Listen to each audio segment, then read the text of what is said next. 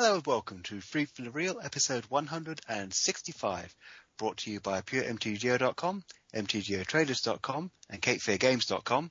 You can hear us each week on PureMTGO.com, MTGOTraders.com, and MTGCast.com. I'll be one of your hosts, AJ. With me as ever is Sebastian. Hey everybody. And Kia. Hey guys, how's it going?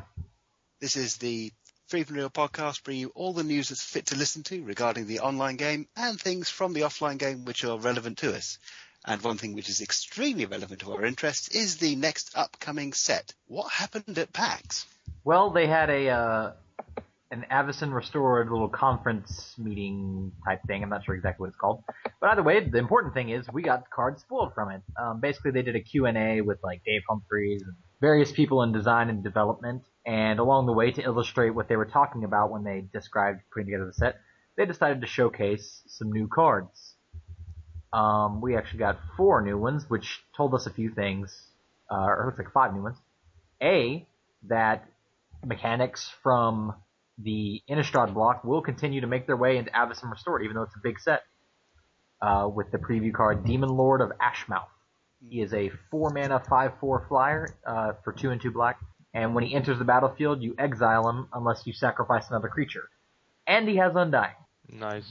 So it seems On the plus side, you have a massive evasive flyer twice. On the minus side, you have to sacrifice a creature each time it comes back. Yeah, that can be quite the risky gambit. Uh, certainly if you play him with just one creature in play, then your opponent only has to remove him once. Or if you had a creature you wouldn't want to sacrifice. But either way, it's a pretty interesting take on the the Juzam Djinn four mana demon variant that they do often. There was a uncommon demon in um, Kamigawa block, uh, the first one, which um, was a, I believe it was either five four flying or five four fear, uh, which required sacrificing a creature each upkeep unless you had a uh, ogre in play. And this reminds me a fair bit of that with less sacrifice, but only marginally less sacrifice. Yeah. And more recurrence. Yeah, just just as risky of a maneuver, but for a pretty big payoff. You know, having a five uh, power flyer on turn four is pretty potent. On. Yeah, so in addition to the old mechanics, obviously it's another set, so we have new mechanics. And we did get to take a look at those in the new set. Uh, the first of which, which is a little interesting, it's called Soul Bond, um, which basically pairs creatures together. And to illustrate this, we look at the card that was previewed, Silverblade Paladin. So he is one and two white, so three mana total for a 2-2, who has Soul Bond. So when he comes into play, he is paired with another creature, an unpaired creature on the battlefield, and that creature doesn't have to have Soul Bond, just to clarify. And so as long as they are both in play, those two are bound together. And what that does is the cards have effects. So in Silverblade's case, it says as long as he is paired with another creature, both of those creatures have double strike. Interesting. Mm-hmm. Interesting, interesting, interesting. The really intriguing thing is the wording. You may pair this creature with another unpaired creature when either enters the battlefield. If Silverblade Paladin's Oh, unpaired, I see. So yeah, I didn't recognize that. So you can play Silverblade Paladin, and if he's your only creature, when you play another creature, you can bind you can bind them at that time. Wow. what's also interesting is if the pair dies, I wonder does it revert to being unpaired? Ah yes, they remain paired for as long as you Yeah. control both of them. So- So, if one of them dies, you lose the pairing. Yeah. And you can repair with anything that enters play. Yeah. So if you you have to kill the Paladin basically to stop the, the ability, because if you kill the other creature, then he just becomes unpaired, and the next creature you play can pair with him. And there are any number of creatures with uh, very nice ambush abilities or evasion for which double strike would be very nice indeed. I can think of one specific angel that double strike might help. What, the uh, one which is hexproof if you've got a human? Possibly. Possibly. Oh wow, that yes, That could work. that's a good combo. Yeah. Yeah, I mean that's a pretty having double strike is pretty potent. Now the other fun thing with that would be pairing it with red and going for, say, ball lightning type cards. Or like for example the uh what is it, the Falkenrath Marauders, the two two. Whenever he deals damage, you put two counters on him. Yeah, but for example, say, Health Hellspark Elemental, he comes into play, oh hey, I'm unpaired, I'll pair with that Health Hellspark Elemental. Swing in for six with Trample, uh, let it die, uh, oh, I'm unpaired. Uh, next turn, Bring it back. oh hey, paired up again. Swing in for, um, I suppose you're swinging the uh, Silverblade Paladin as well, so that's, um, ooh, 10 damage over two, uh, 10 damage per turn, two turns. Oh. And plus the knight, That's game right yeah, there. plus the paladin himself has yeah double strike. Yeah, you're right, ten damage. Yeah, but this one goes right up there with banding and haunting, with co- cards combining together and doing all this stuff, and also probably right up there with you know some of the most confusing mechanics in Magic. I'm sure we'll get a lot of people that don't know what to do or get confused with it. So Mhm. This has a lot of potential for confusion, but at the same time, it's relatively straightforward in play. This is paired with this. This is gone. This can pair up with something else. exactly, yeah. I, It's it, people will adjust. It's not like banding where people will continue Yeah. to be confused throughout all time. the wording may not look straightforward, but in play, you can see how straightforward it would feel. I could see that that. Yeah. sense. and a couple other preview cards we got. Um, they gave us a couple of angels. Not nothing special in the sense they don't give us new mechanics, but they are pretty saucy. Um, we have a, a Yep. four mana three four flying flash. When this angel enters the battlefield, restoration angel, uh, you can exile a non-angel you control and then return it to the battlefield. Uh, so lots of potential for combat tricks, triggering, comes into play, leaves play abilities, all sorts of fun uh, with that. And it, I mean, an instant speed white creature that flies. Yeah, I could definitely see some play, especially given its flash. It, uh, flying creatures with flash have typically done pretty well. Yeah, Yeah, a three four for Thrall, especially. It's um, very nice. I, I'm intrigued. The um, I suppose the non-angel clause prevents it targeting itself, which would obviously lead to a uh, endless Infinite loop loop. of um, annoyingness. Yeah. yeah. Um, although if you've got, say, a conspiracy set to anything not angel, you can do that. Well, I think well, I think they probably I don't know. We'd have to see what they have in the set because it has the May ability. So wouldn't you at some point have to choose not to do it? Or I don't. Yeah. I don't know. If you got some sort of um, uh, crazy comes into play, leaves play uh, win conditions in that, um, I suppose it would be a bit too slow for that. But Yeah. no, wait, it is in fact instant speed blinking. So uh, yeah, if you've got a crazy um, triggers off creatures coming into play win condition, like say, isn't there a um, when a creature comes under control, control under your control, or even just a pandemonium? Yeah, as I say. Pandemonium is the obvious one, but that's I mean that'd be at best modern because I think Pandemonium was a time shift Mm. card. It was, yes, um, and so was uh, conspiracy. Yeah, I'm sure I'm sure Yeah, there'd be something interesting, but either I mean either way, I think it just keeps it from some kind of abusive combo, but still a great card. Yeah. It also Yeah. probably keeps it from like ending games accidentally. Mhm. Absolutely. I mean, you can do some really beautiful combos with it, but um, they require a bit more work now, and that's not necessarily a bad Yeah, thing. it's just a good card. And now the other angel. Yeah, the other angel we have is uh, Oh yes. Sigarda, host of Herons, that was spoiled. And that's two green, two a green and two white, so five mana total. And for all of that, you get a five-five flying hexproof spells and abilities your opponent control can't cause you to sacrifice permanents. That's going to be really annoying to play against. Yeah, what what be- are you supposed to do? Like, how do you enter this card? It ha- you can't target it. You can't make you can't be sacrificed. Like I, ah, I'm just annoyed. Uh, you got to destroy all creatures. Yeah. Rough it, or uh, do something like Black Sun Zenith. That'll uh, get rid of it. Oh. Um, Seven mana. Or exile all creatures target opponent controls, or um, or just damage all creatures target player controls. Yeah, Mass damage works. Mass removal works. Um, And luckily, it has a somewhat prohibitive mana cost. Like green, white, white is not. I mean, that's obviously a very specific deck that would be able to cast it. Or you could just go for Angel Reanimator and really annoy it with both that and the already previewed card uh, as an Angel Yeah, of so Hope. yeah, if you're gonna reanimate, Which I don't think we've discussed. yeah, I was about to go to that. I was like, if you're gonna play Reanimator, then you probably want to target this bad boy here, uh, which is yeah, like you said, Yeah. the namesake, Avacyn, eight mana, eight eight, flying vigilance. Avacyn and other permanents you control are indestructible. Yeah, that's uh, game, that's pretty much game over right there. Yeah. But yeah, you, if you have some sort of uh, reanimator deck which gets both of them simultaneously, that's just that's just wrong because permanents you control can't be sacrificed. Permanents you control are indestructible. Are there any convoluted wordings we can? There needs to be a can't be exiled angel just for maximum annoyance factor. Yeah, something, man. That's that's crazy. I mean, luckily there there are still answers. Obviously, you can bouncer. I know vapor snag's very prevalent prevalent in standard. There things, but still, there's a Yeah. good chance. Like you can, re- if you Yeah. reanimator, you got very few turns to find an answer. Um, since everything they have is indestructible, and not to mention they have this eight eight flyer. Yeah, if, if you've got another legendary, say, uh, two white and a blue angel, targ- uh, permanents you control can't be exiled or bounced back or, or returned to hand, yeah, that'd be pretty. It'll be it'll be interesting. Yeah. That could be worse, I suppose. Yeah. Uh, and Steve, Just thinking of all the ways you can get. Yes, no, go go ahead, go ahead. Just thinking of all the ways you can potentially get rid of a permanent and negating each and every one on a different angel. I'm sure you'll have a deck, some kind of crazy angel anti dealing with cards deck that you can come up with for tribal one of these weeks once we get Avacyn restored, AJ. Oh, probably. Um, Uh, well, sure to make, to make before. everything indestructible, can't be sacrificed, untargetable, Uh, and they can't concede. That you need an angel that make, prevents them from conceding. yeah, you can't concede the game. You can't you can't look. At, you're not allowed to look at my card. Look away. Look away. Look over there. Oh dear. There's been a lot of hoopla about Avacyn compared to Akroma. What do you think, uh, Kia? I mean, uh, obviously pretty similar, like mana cost, she's big. I'm, I think people are surprised she wasn't black white. I could see the art. I mean, she's just fine. I think it's a solid white creature. I honestly, I know it sounds kind of stupid. She's, it's kind of, she's kind of boring. A little bit. I mean, yeah. she's big and splashy. Like, don't get me wrong, and uh, you know, very, that's very cool. But I like more of the cards that like do stuff, kind of like the Restoration Angel. I was hoping for some kind of big effect or some big ability that you could use, not just like you know, static raw or what you gonna do. I mean, still a cool card, but I guess I was hoping for something a little different. But I mean, I'm sure there are other cards that accomplish that goal. Um, and and it's nice to have, you know, it's a flagship card. Like the set's named after her. You want to, you want something that's like whoa, and that she mean if she comes in play, you're gonna say whoa.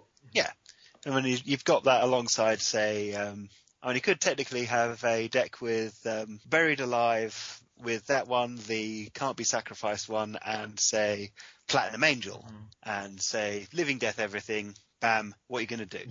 That'd be quite the Angel Reanimator.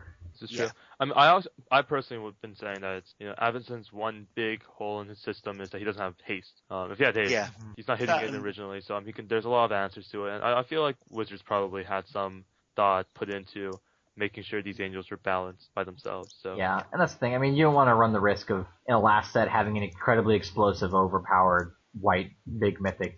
You know, kind of like we have Elesh Norn right now. Um, he's in that Yeah. same situation. So, but uh, I I like her. I think she's cool. I'm not sure. You know, I'll probably get one copy just in case I need her for Reanimator or something like that. But Mhm. uh, but I can see people's appeal and it's interesting. yeah. I mean, it's a card which does something which previously you needed to uh, go um, ultimate with um, uh, the first uh, Elspeth to get. Yeah. Yeah, it's, it, it is a somewhat unique effect. I mean, I think Eldrazi Monument made all your card creatures indestructible, but you did have to sacrifice one a turn. And then, like you said, the Elspeth Ultimate, which obviously took some time to ramp into. Here you can be like, bam, what's up? And then follow it up with a Jokulhaups card just to be a complete and total um, word which uh, radio broadcasting would not Yeah. permit. What is it? It was like Apocalypse in Red, where it was like, it was literally everything. It's like, hey, you're- like even your hands. It's like, every card is gone. Like, we're just starting over. Also, um, uh, the Scourge set uh, had the um, 10 mana Decree of Annihilation with Exile. Yeah, it was like everything get out of here. it's like we're starting over. And then the last little preview card we have is probably the most controversial up to that point, and that's not for what it does, but for its mechanics. So we have Thunderous Wrath. This is a Yep. six mana for four, four red red instant. Thunderous Wrath deals five damage to target creature or player. Pretty boring, you say? You're right. Unfortunately, it has this little mechanic called Miracle. And what Miracle is, is you may cast this card for its Miracle cost when you draw it, if it's the first card you drew this turn. And its Miracle cost is one red. So that is the most powerful Lightning Bolt to date. uh, it's the most pow- powerful top deck to date. More Uh, yeah. Obviously for us, for the Magic Online players, this isn't a big deal because, you know, I mean, well, it is a big deal because it's an awesome card. So the red deck just gets there. It's like, oh, rip, oh, zap you for five. Um, Mm. I think what more people are concerned with is going to be playing in real life with cheaty face factor. Yeah, potentially you could have somebody um, shuffle around the cards just so, so, oh hey, look, I just ripped a miracle off the top of my deck. Again. Isn't that miraculous? Exactly. Like, Good like game. especially I'm thinking like an end of turn, like in turn brainstorm. Oh, hey, look, I get to thunderous wrath you because that was the first of the three cards.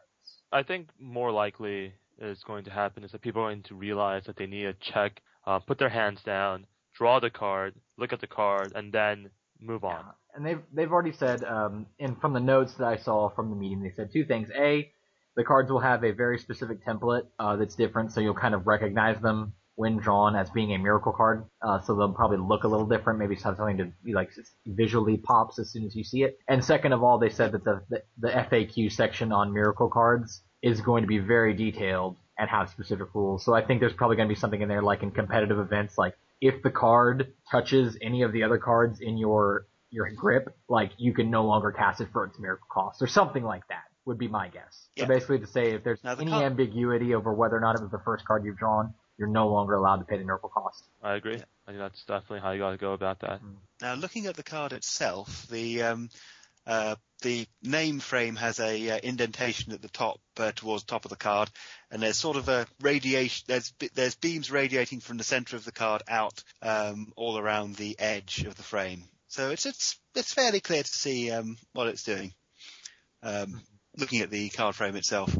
Also quite intrigued that this is essentially a fire blast. Yeah, this is a pretty ridiculous card. The end, yeah, but like you said, ah, I don't know. The problem is like this card just sucks in your opening hand. Like if you do just draw it in your opening hand, you're kind of up a creek because you you never wanted to pay six for Fire Blast. You always wanted to sack two mountains when your opponent was at four. And this card, like you, Exactly. you lose the miracle option as soon as it's in your hand. Unless Yeah. there's a brainstorm effect in the format. Yeah. Well, I mean, it's just weird because I feel like the the decks you want to play this in are not going to be decks that can play. I mean, it'd be weird to play some blue red burn deck with Ponder. I feel, um, and even then, it wouldn't let you get rid of the ones you already have. Yeah, and it's a brainstorm effect. And plus, how pissed are you going to be if you're on the draw and this is the first card you draw? Like, how much does that suck? Uh, well, technically, you not should be able to all, do right? it. Because you okay, just, you okay, just, Well, no, because just, you draw put- it. well, no, because You Yeah, you draw it, it somewhere hold else, and you go from well, there. look, because it well, you draw it, you because Miracle Cost says you, it Anyway, says it says you can pay its Miracle Cost when you draw it. So I would assume it'd have to be paid for during the draw step. If you look at the Ah. reminder text. So if that's the case, because otherwise, also what would keep people from going like they take their turn, they attack, and then they're like end of turn, like during my second main phase, Thunderous Wrath for Miracle Cost because it was the first card I drew this turn. Like you can't you can't yeah, do that. What I was was that you could. Yeah. You have to give away some information. You draw the card, you put it aside, you play your land, you tap in, then you show that the, the drawn card in order to cast it. But I, I think your implementation probably makes a little bit more sense. Yeah, because like I said, cause, and I thought that I thought I was confused too. At first, when I reread it, the, the biggest thing that sticks out to me is says when you draw it. So I feel like it has to Yeah. be done during the draw step. Which, like I said, so if that is the case, I would be so pissed if this is my first draw of the game. or you could say in modern uh, Simian Spirit Guide and burn you for five before I've even played a land. Yeah. oh man, yeah, but it's I mean interesting. Obviously, it's it's far less controversial for Magic Online. Um, the Yeah. biggest issue is in paper, uh, especially with ponder and preordained type effects, things like that, and brain. Like I said, brainstorm I could see in being a big one. Yeah, brainstorm in formats where it's legal would um, ups the value of this entire mechanic considerably. Yeah, and it, and it, the thing is, it also does it legitimately because the ability to put it back in your deck is what would make it so great, but also ups the chance of people cheating with it uh, as well. Now the other the other trick with this would be Delver. Yeah, how cruel is that? Like if you flip, if you that's the card you, it's like I'll flip this over, flip my Delver, and five to your face. Or even, okay, I'll activate Del- Delver's ability, have a look at the top card of your library, uh, do a uh, something like a Sensei's top, uh, reshuffle the top of your library, then draw a card, and uh, potentially get two bites of the cherry. It's an interesting mechanic. They have said that there will be uh, no miracles in black. that, that's that's a really fine thing. To Yeah, say. when you when you read you read it in the notes, it was like there are no black miracles. It's like what? Just an odd way to put it. Oh dear. oh, racist Wizards of the Yeah. I didn't think they were that kind of wizard. yeah. Oh man, that's funny. Mhm. But uh, but yeah, so it'll be interesting to see what other effects they create in um in miracles. I'm I'm kind of dreaming. Obviously, this would be ridiculous, like some kind of two and two blue, draw three cards, miracle, one blue. Ooh, that, that would be that'd be a li- little too steep. they might do a draw two cards uh, thing, sort of an sort of an inspiration. If Yeah, will. like two, two I think inspiration. yeah, two and two blue, Yeah. and then a blue, you know, miracle for a blue. Good, that'd Yeah. be so good. That's funny. Red inspiration, obviously you've got the burn. Green inspiration, I'm reckoning probably a creature token of some kind, something big. Maybe a three three for three, which is a three three for one. Yeah, maybe something like that. That'd be interesting. I don't know what they would do for white. So. Gain three life, make a bunch of tokens. Game three, that would be the biggest insult. it's like two and two and Miracle cost Two zero. and a white. Game three life. Miracle zero. Bit of a skill tester. oh man, that'd be funny. Possibly an angel token thing, or, uh, or, or like even better, have a, have a have a miracle card that's um if you're if you if you're below five health and you've just drawn this card, you you go back up to twenty life regardless of your life total. So it's like best top deck to counter the, the other best top deck. So or maybe even a miracle wrath. wait, so what would happen if if I'm brainstorming right and it's the first card I draw? Can I do it? Does the activation go on the stack then? That's what I don't understand because it, because it, it's not like a triggered ability. Like so, I have no idea. Like, cause it say it's the end of your opponent's turn and you brainstorm, and let's say legitimately the very first card in the brainstorm stack, the top part of your library is Thunderous Wrath. Well, you still have to finish resolving brainstorm, right? Like, I don't, I have no idea how that would operate. It'd be interesting Well- if it, it added a. Tr- I mean, on Magic Online, I can see it like adding a trigger to the stack. Yeah. Um, I mean, it, that's hidden Yeah. to everyone else. yeah, it would be really interesting. And then what happens? Like, what if it's one of the two cards like I put back on top of my library? Like, can it no longer be cast, or what? You know, like I don't know. Or what if it is in my hand? Like, I have no idea how it's gonna work. Yeah, that's a potential uh, interesting one. I suppose um, if it's cast in the middle of another spell's resolution, which I think there was, uh, yeah, there was a um, the copy spell from uh, Lorwyn, uh, Wild Ricochet, which put a copy on the stack during its resolution. Yeah, I mean, there's stuff that can be done. Like, uh, I don't know. I would, I don't know. It's, we'll just wait till someone makes Magic Online crash when they try to do this. Like, they're going to end of turn brainstorm and Thunderous Wrath is going to be on top. Magic Online is going to shut down. Yeah, the thing which concerns me. Do you remember the um, uh, trick people used to play with um, uh, Chromatic Sphere, where they'd um, uh, use the mana from the sphere to cast a, a spell which had a too high a mana cost, look at the top card of their library, and undo it perfectly within the game rules, having seen the top card of their library, Oh yeah, like when you click the spell and like started to add the mana. And, yeah. hmm which was within the rules rules of Magic as they were at that time, but were very hastily changed.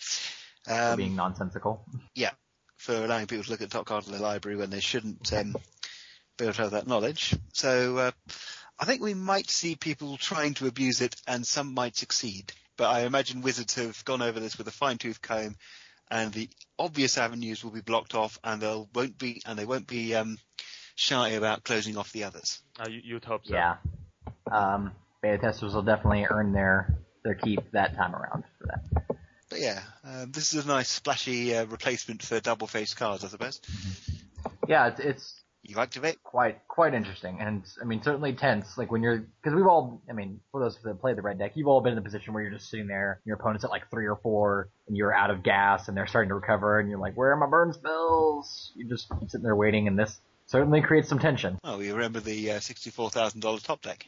Yeah, the uh, the lightning helix off the top. Yep. Uh, and the crowd goes wild. Yeah, I was actually in that crowd. It was pretty ridiculous.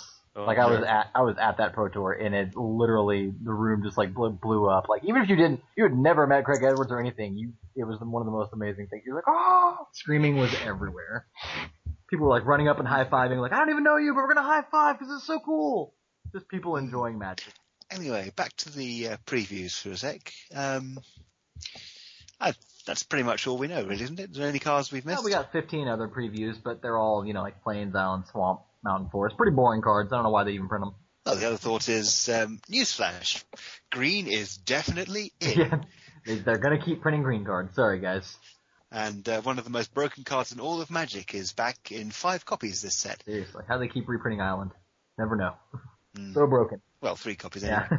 Uh, but yeah, and then the other little bit of fun news we got from PAX, which is also a spoiler, although not one to look forward to immediately, and that is the name of the fall 2012 set uh, for October, and the name of that set is Return to Return Ravnica. to Ravnica. Yay. People are pretty excited about this, and rightfully so. Uh, Ravnica, Ravnica was awesome. One of the most fun sets in uh, recent memory. I only, I only hope it can live up to the hype, because uh, people have been expecting great things from this right from the off. Ravnica's mechanics with, say, um, Mercadian Masques power level would not go well. No, not at all. Oh my god. I love this. They have a, a preview shot here, and it actually just shows um, Niv Mizzet and Jace kind of just sitting on a rooftop looking down at the city. Chilling. Yeah, because that's the pair you want together, Jace and Niv Mizzet. Yeah, that'd be some. That's oh, that's going to be terrifying. I wonder if they're going to do a different versions of the surviving guild lords. I wonder which guild lords are currently surviving. Yeah, I, I didn't keep up entirely with the backstory after uh, the first Ravnica book. It was pretty much when I stopped uh, picking up the backstory books. yeah, that was actually I think the I read the the first two, the Ravnica and the Guildpact, and those are like the only Magic novels I've ever actually read.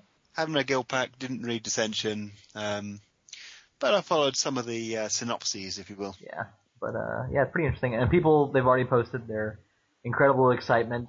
Uh, we'll see what we get. I love one person wrote he's like they should just reprint. They could just reprint the set. Like Return to Ravnica could just be Ravnica. There's got to be development. Um, Uh, reprint breeding breeding pool and like all those lines as well. I think that'd be great.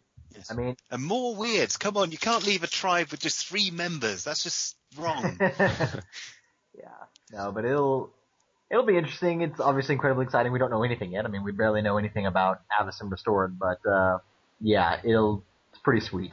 Yeah. Um, I mean, it's it's it's sort of a risky uh, proposition in my opinion, mostly because of the fact Ravnica has such huge hype about it. People are going like people may judge Avacyn Restored based on oh this is cool, but we're going back to Ravnica. Yeah, like I feel like they almost kind of shortchanged their next two products because it's like now Avacyn Restored comes out, and Magic 2013 comes out, and everyone's like, I don't care. I just, let's get to the fall. Like I want Return to Ravnica. you know what could be interesting? M13, they did the uh, duels.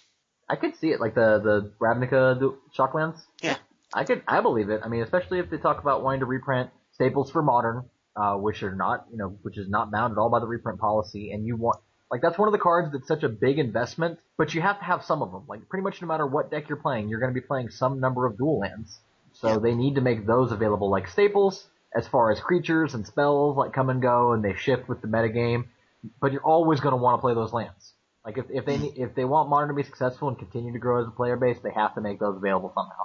And I could see it, and I'd be fine with that. And I have a full set of all of them right now. I have I have all 40 Ravnica Shocklands, which would take a tremendous price hit, and I don't care. I want them Yeah. back. Yeah. Yeah, absolutely. Um, I had all of them. Um, I'd love to see them. Uh, uh, the price. Well, would the price plummet all that much? Would give you their back in standard. Yeah, I mean, well, I mean, obviously just availability. Like as people draft, they would come down. Like we saw that with uh, Med Four at the time. They would probably go back up. Um, but like remember when um, Master Edition Four came out, the actual dual lands got reprinted, and that said, and they all came down quite a bit. I I was a huge fan of modern, not because of anything else other than the fact that we got this again. Now, the other interesting divide could be potentially, say, M13 having the allied um, duels and uh, Ravnica having the enemy. Ooh, that'd be very interesting. Although that that would be weird because then just thinking ahead, like they would rotate at different times, which would be No, odd, they wouldn't. wouldn't they? No, they'd uh, both rotate with the. Well, I suppose No, no, because because the when unless they unless unless they keep the M13 ones in for another year and 14 as well, that would rotate at the same time. So two years of the Rav duels being in the core set and uh, one year of the enemy duels being in uh, um, Ravnica, which would be in standard for two years. yeah, Yeah, Might work. It'd be interesting. Uh, hopefully they'll put all ten in one set, which I mean, which would be Magic 2013, I imagine, Hmm. and which they've you know they've done before. They they put all ten Painlands in a single base set before. So, But that was in a much bigger base set. well, I mean, there's nothing stopping them from increasing the size. It's up to them. They can do what they want. They've shown they've shown that many times. And it does make you wonder if they if they do that, then they could put say the Karoos back into um, Ravnica and have room for uh, interesting lands which expand upon the um, potential. There's a lot of possibilities. I get the feeling like in in some way, shape, or form, sometime if they want modern to be long term successful, they have to reprint the Ravnica block Shocklands. That's all there is to it. Absolutely. Um, this is the one thing which um, you've got staples which um, the other way they could do it would be to have an uncommon cycle of comes into play tap duels. That'd be interesting, but I mean, but with and with the Sacklands, you wouldn't probably hardly notice it. So, but I mean, the, the problem is then you would just people would just end up playing both, you know. So Yeah. like, I don't know, but uh, Yeah, it's for, I mean, they have some options, obviously, depending upon how what they do with Ravnica. If they continue to try and do the guild type model, which would indicate bringing back the lands for the purposes of that set, or if they did it in Magic 2013. I- I think the guild model was uh, kind of smashed by the storyline, so we'll see what they uh, how they develop it. Really, I'm not sure um, what the current state of um, Ravnica as a plane is uh, storyline wise, so we'll have to see what they do. That's the I sus- though. Yeah, I suspect they're not going to do a Phyrexian invasion Yeah, plotline. I doubt. Oh god. Yeah. I mean, I mean, it's it's one of the few planes where they haven't. Yeah. Hey, Kamigawa's untouched. Are we? They probably took one look and said, Yeah, "Eh." the Phyrexians are like, uh, uh, no thanks. They're like, we, it's like, well, you're telling me if we infect them, we have to deal with their legendary rules? Yeah. Yeah. Uh, Eh, no thanks. I, I hear I hear Ravnica's free. I heard, I heard it's quite nice this time of year. Yeah. so let's, let's go to Ulgrotha. Okay, but yeah, hopefully we'll get. Uh, I mean, I don't think we're gonna get much more information about Ravnica anytime soon, especially with two more actual set products to come out in the meantime. But uh, it's pretty exciting to know that that's coming up. Yes, indeed. That pretty much covers all the news. Uh, from mostly from PAX that you can mention this week. Yep. Um, but cool stuff. And then prices. Yeah. There are a lot of expensive cards in standard right now. Yeah, I'm I'm I'm fine beginning to find that myself. Uh, trying to get everything. Mhm. It's it's been pretty awful. Um, I I mean, forty dollars for Sword of War and Peace. Ugh. Yeah, and some decks. I mean, there are some decks out there that play four four copies of it, so it's a big toll on the wallet. One sixty right there. Yeah, especially considering many of those decks also play Geist of Saint Traft, who's at twenty three tickets. And then you know, because you're playing Geist, like, and your opponent's gonna play Geist, you need to play Phantasmal Images to deal with those, and those are eleven dollars. So it just kind of keeps keeps rolling. There's some some big ticket cards. Phantasmal Image is pretty interesting to be up there because he's a he's just a rare, uh, but managing to Yeah. crack over ten dollars. That's pretty impressive. I think it's a two mana clone in a format with a fair few hexproof things and certainly a lot of legends which you're actually seeing play. Oh, you played Elesh Norn Grand Cenobite. Bye. Yeah. And then even if not, there's, I mean, you have Sun Titan, you have Inferno Titan, you have Primeval Titan, you have Wurmcoil Engine. Uh, there's lots of great cards to copy, even if your guy's out there. And then if they, even if they can target him, oftentimes he still did damage on the way in. Yeah, and the thing to remember with copying Elesh Norn is uh, both copies are in play uh, briefly before being resolved by the rules, so that's um, if not eliminating the plus two bonus of the opposing Norn, it at least um, neutralizes it. So it could be a way, say, after combat to uh, finish off a few things. Yeah, it's, it's definitely a great tool. Uh, it's just impressive because even like Birthing Pod, like being from a small set, uh, as a rare is only six, six dollars and some change. There's a lot. The pattern here seems to be um, a lot of these cards are either from New Phyrexia or from yeah, most of them are from New Yeah, they're New Phyrexia. Phyrexia or they're Um, Mythics. Uh, I, I thought the- the, I personally thought the pattern was they're either in a uh, reanimator strategy, or blue black control, or in uh, blue white delver. That was This the, does uh, look like yeah, this price list does kind of suggest the format's been more than a little solved right now. Yeah, I think I think one of the biggest things, like I think people would really be upset more with Delver if it wasn't for the fact that it's cheap. It's almost as Yeah. oppressive in the format as some of the other cards in the past that have made because it's it's a one mana three power creature in blue. Like that's not okay. like it, Yeah, this is a. You can remember when um, the um, five mana three three oh Urza block kill condition morphling. Mhm. You remember when morphling was um, blue's go-to card to kill things. That cost five mana, so you could technically be tapped down um, before having to deal with it. But this, yeah, you drop it turn one and you just sit back and protect it and protect it and win. yeah, between Vapor Snag and Mana Leak, like your ability to buy time. So just for example, you know, if you go turn one, you play him, and say you get the blind flip on turn two, that puts him on like a six turn clock, assuming you play no other creatures. But more often than not, what happens is you see a Mana Leak, you see a Vapor Snag, you see a Dissipate, they Thought Scour themselves, then they play a Runechanter's Pike and attack you with a 7-2 Delver.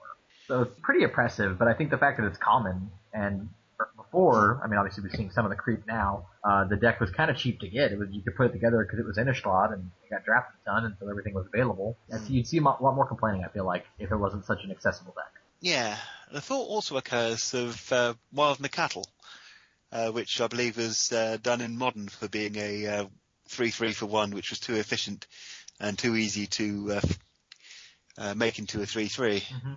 Could we see a similar thing here because we've got a three power evasion for one mana in a color which should be much weaker than the creature which greens gets. Absolutely. I mean, and you're, you're looking at a card that sees play in pretty much every format. Like, people, people draft it. People play it in block. People play it in standard. People play it in legacy. Probably play it in modern. I'm surprised they don't play it in vintage somehow. Like, it's just, it is, well, Vintage doesn't have creatures Yeah. anymore. But And- yeah, and you don't but definitely like and you don't, you can't, uh, you can't reveal a memory jar to flip a delta. So, mm-hmm. no, but it's, it, it is just a really, really, really powerful card. Yeah. I don't, I don't know, I don't think it's ban worthy yet, but I mean, we'll see. And I haven't paid attention to standard enough, but yeah, I don't think it's, well, I don't think we're there yet, but we'll see. And, and we're certainly, obviously, Avacyn Restored will hit the format before that's, uh, comes up again. Yeah.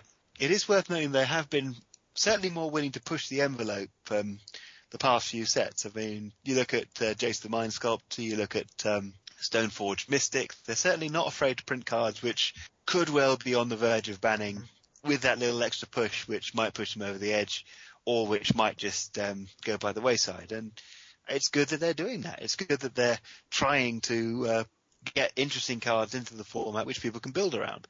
It's just that sometimes they might push a little too hard. Yeah, and that's true. But I mean, the on the other hand, like if you don't try to look for that, if you don't see where the the edge of the cliff is, that's when you get like Masques block and Kamigawa block. You know, Yeah. so I would I much prefer problematic card here and there with cool formats, you know, along the way, and then we have to ban it things occasionally. Than I would Yeah. really boring playing random legends or playing rebels. And they're, they're certainly not afraid to ban things. I mean, uh, the banning of, um, uh, what was the uh, token generation standard? Uh, lingering souls. Or That's no, the one, not- yes. But it was, Banning- banned, it was banned in block though. Banning in block, yeah. I mean, they're not afraid to ban a, a card in block which had just been printed in the most recent set. Now, they don't like banning, but if they're more eager and more willing to do it than to see a format degenerate, then yeah. Well, I think they've seen in recent times, especially because we've had to do so many of videos, that it's not the end of the world. Like, A, it doesn't cause the biggest problem because there's so much information within the community. Like before, when, you know, the Yeah. ban list came out in a magazine, in, like a Scrye, and you had to look it up, like that was an issue. But that's why they changed the ban rule in the first place. Like, it's now a shorter lag time between banned and no longer allowed to actually be played because information gets around a lot quicker. Um, so people can learn about that more. And then the other thing is, they've realized when you ban cards, that makes more cards playable. You know, when you don't Yes, allow, which in turn sells. yeah, and just look at uh, Innistrad Block right now. It is a much healthier, much more diverse format now that those cards are banned. You still see tokens. It's still a deck. It's just now you can play other decks without running three main deck Ray of Revelation, four main deck Sever the Bloodline. Like you can play other cards. I mean, you might even go so far to say that um, Innistrad block is more diverse than standard right now. Absolutely, and I think I think it's the best way to go about it. I've played a lot of card games throughout my life, and I've played ones where they ban and restrict cards and formats, and that just gets kind of confusing. It's tough to keep up with sometimes. I've played games where they never banned any cards; they just errated them. That might be the worst of all because then you have to keep up with what's this card say now and how is it reworded. I'm happy with them just printing powerful, interesting cards and occasionally banning some. I think that's the best way to go about it. I believe Magic uh, made sure to remove the um, card changing errata um, pretty much broadly across the thing. That was what led to uh, Stifle um, cropping up back in the day. Yeah, I mean they've and they and the problem with those kind of things is it just depends on the rules manager of the time and what their philosophy is on trying to make old problematic cards work, you know, the way they were they actually function, or do you want to make them work the way they were intended to by the designers many many moons ago, or Best bet is like Flash, for example, is a good one where they were like, let's make I can't like make it more functionally appropriate. Well, then we had Grand Prix Flash with Legacy and Flash decks everywhere. but better to ban the card than to have the card do something which it doesn't say it does. Exactly. Let's see some modern. We also have some modern prices here, and those are starting to creep down a little bit now that uh, the PTQs are over. We're seeing people selling off. Uh, Gifts Ungiven pretty much got cut in half and is down to six dollars. Uh, Hallowed Fountain lost a good chunk off the top. Is back in the twenties. Probably go a little lower. Yep. Mox Opal lost some off the top. About fifteen. A couple of them are hanging in there. Mind, Tra- Mindbreak Trap, Eye of Ugin, uh, Grove of the Burnwillow is still holding up at 12 $13. But it's been early. We'll see how that how modern. I think modern will see more play than extended did outside of its PTQ season. But the prices are going to come. Mm-hmm. But not by, I don't think by that much The Modern was sort of dying towards the end, from what I can tell. Yeah, I mean we'll Yeah, we'll see what happens. we'll see. I think I think because it is an evergreen format, like people may just hold on to their cards because like, oh well, these will always be legal in modern. Whereas ex- extended did rotate, so we might see more people hanging on to it and playing it. It might become the new legacy, so, or maybe not. I don't have a, I think it also. de- my magic. I think it also. De- I think it also depends how much they're keeping an eye on the set. I mean, obviously events may well keep firing on uh, Magic Online. We'll see if they do. We'll see if they don't. But um, it also depends how much if the format evolves or not. If the um, if problematic cards are dealt with or not, because they certainly uh, wielded the ban hammer pretty quickly and pretty heavily in the uh, early days of the format. If someone someone degenerates, say, um, uh, creates a degenerate combo in the off season, what will happen then? Yeah, and we'll I guess we'll see that because I think they they released the remainder of the Grand Prix schedule, and I do believe a couple of them did were modern. So it'll be interesting interesting to see, uh, yeah, what happens at those and whether or not something creeps up that no one's found yet and begins to dominate and how they respond to that. So moving on, we have our question of the week. And this week, Yep. one of those, um, you know, we have a small list of spoilers available now, but which one do you think is the coolest? What's uh, caught your eye the most? Uh, right now, I'm I'm just interested in the the other cards that could potentially be miracles. Like that's got to be the most. Obviously, it's the biggest upside cards in the set. Yeah.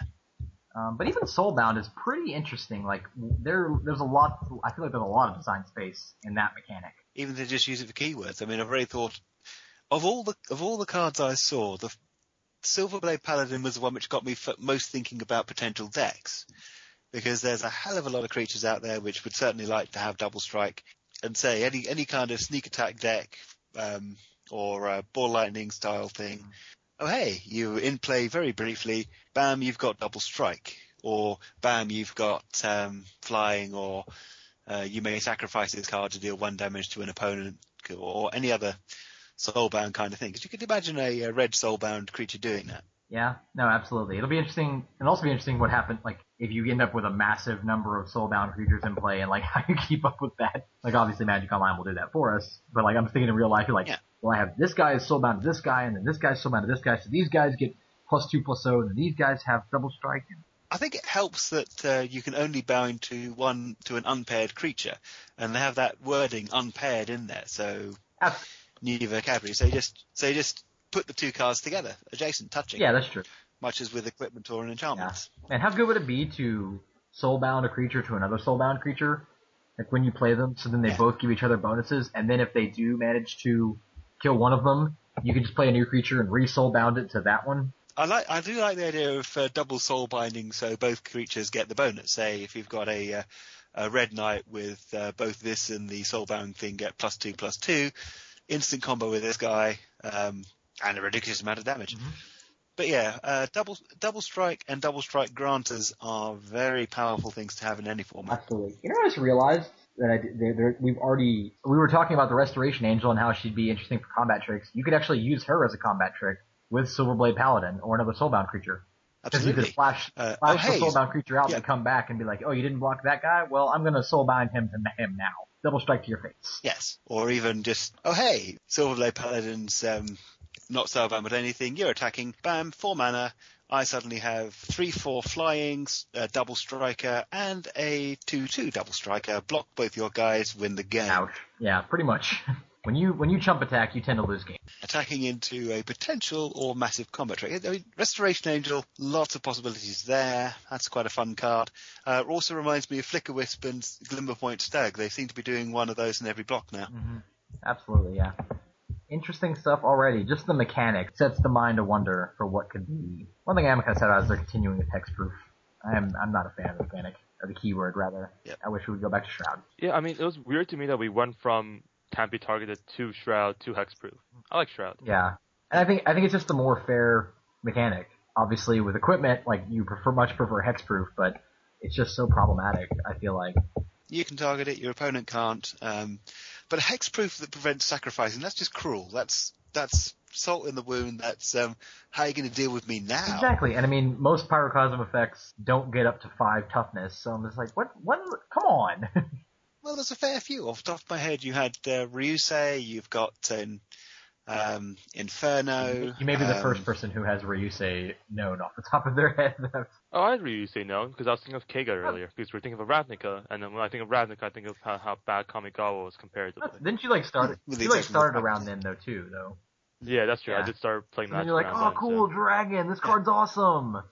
Like, Yeah, no, I I, I Yeah. was playing a blue red uh the tr- blue red blue red troll, and I was like, why don't people just play four, eight dragons? Yeah. That sounds so much better than four. Yeah. Yeah. Uh, speaking of Ravnica, there is one which, um, well, that one only goes up to four, Hammerfist Giant. Uh, but you do have, say, uh, Starstorm for five. You could, there's not that many of them. Yeah, Some, but not yeah, many. that's what it- like usually it's like two or four standard. Mm. Lately we've seen three with like Flame Break and Slagstorm. But uh Worth, worth, worth thinking that there is actually a 13 currently in standard. oh yeah, that's true. Blasphemous Act, good point. So alright, so there are answers to her specifically, but it's just it's still Yeah, It's, it's answer to pretty much any swarm of creatures. it's like when you say oh hey, look at this. yeah, it's like when you say there are answers to Invisible Stalker in Limited. Yes, that is true, but if you don't find them immediately, you're in you're up a creek. yeah, you're in for a world of hurt, especially, um, um, yeah, I'm thinking of doing a, um, human base unblockable, uh, tribal deck at some point just because, uh, oh hey, something you can't target, which is swinging for a ridiculous amount of damage every turn, and my deck's full of them. Yeah. Seems good. Seems good. Uh, and I guess speaking of that, what have you been playing in Tribal lately? What's going down, AJ? This weekend was a um, uh, endangered week, which meant uh, tribes with only a limited number of members each. I went with Devils, but on a white on a white base. White Devils? White Devils. Um, Are, aren't there any basically- White Devils? Nope. okay. Wait, what?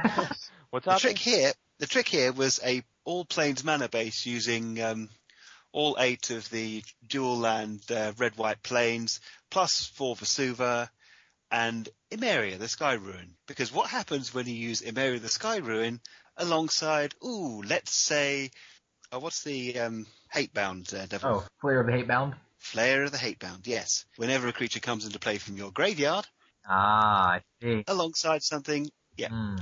which every upkeep, bam. Oh hey, you killed my Flayer of the Hatebound twice, uh, taking a fair amount of damage in the process. It's back again and it doesn't have a counter on Yeah, it. back from the Emeria. And four to your face. That's pretty funny, man. And five.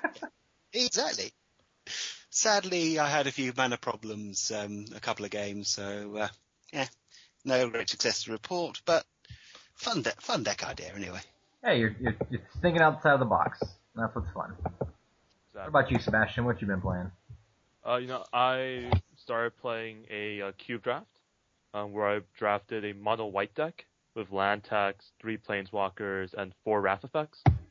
Uh, Batterskull, um, you know, the you know typical cards. You know, ba- you know a Batter so, Skull. Yeah, so it's, you it's know, a normal everyday draft. yeah, and then it's you know it's been great. It's uh I, I play I would play um, Mentor of the Meek with a Johnny Goldmain um and Elspeth to make myself a bunch of one one creatures, draw three cards, make them two twos, attack, you know, standard stuff. Yeah. So I mean, stuff you do. You do the stuff in church, man. Yeah, that's crazy.